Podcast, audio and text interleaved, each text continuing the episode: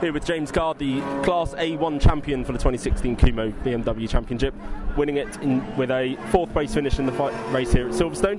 So, James, how was the race? Uh, it was an interesting race. It was very slippy out there, so it was really a case of just trying to not throw it off at every corner. I could have battled a bit harder with a couple of the cars, but just thought, no, let's let's just finish and get across the line. Was that in your mind then? Obviously, every racer wants to win, but you were just thinking of points and thinking of getting yourself to the flag. Uh, yeah, I didn't at first because I got a brilliant start, and then as they started to like crawl over the back of me, I just thought, don't get in an accident. Let's just finish the race and uh, get the points. So that's what I did.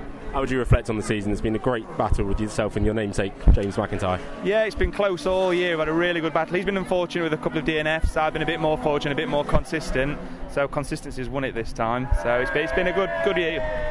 What do you think makes this stand out? Because the Kumhos have been a fantastic championship for a number of years. What makes it so close like that? It's just the rear wheel drive powerful cars. They are just, and we've now gone to slicks in the last couple of years, and that's really switched the E46 on. It's made them a lot faster, so now the car is really under control.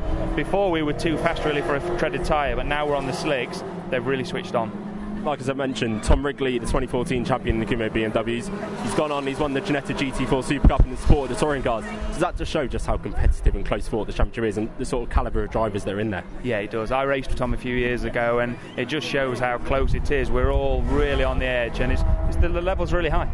So what's the future for you? Are you going to come back and try and defend your crown next year or moving on to bigger things? Uh, I'm not sure. I actually won the Class A last year as well, so I won it this year, so I might try for three.